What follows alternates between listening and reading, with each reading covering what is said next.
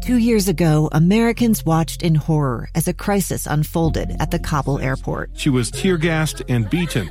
Images of thousands desperate to escape Taliban oppression filled our news feeds. More than 80,000 Afghans made it to America. But the story didn't end there. It was very cold. There was no power, no heat. Who would help our newest neighbors?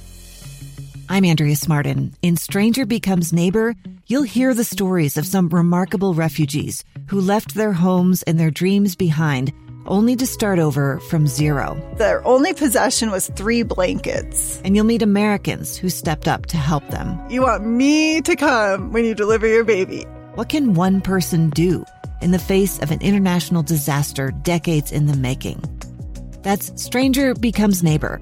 Find us at kslpodcast.com, follow us on Apple Podcasts, or anywhere else you listen.